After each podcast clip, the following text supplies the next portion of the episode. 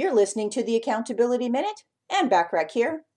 Principle number two to help you reshape the way you think and help prepare you to achieve your goals is fear is not an excuse. Fear is never an excuse for not taking action. Maybe you're exactly where you are right now because you've been too fearful to step outside your comfort zone. To get where you want to be, you have to feel the fear and move forward anyway. After you take action, you will wonder, what were you really so afraid of in the first place? Fear is only temporary.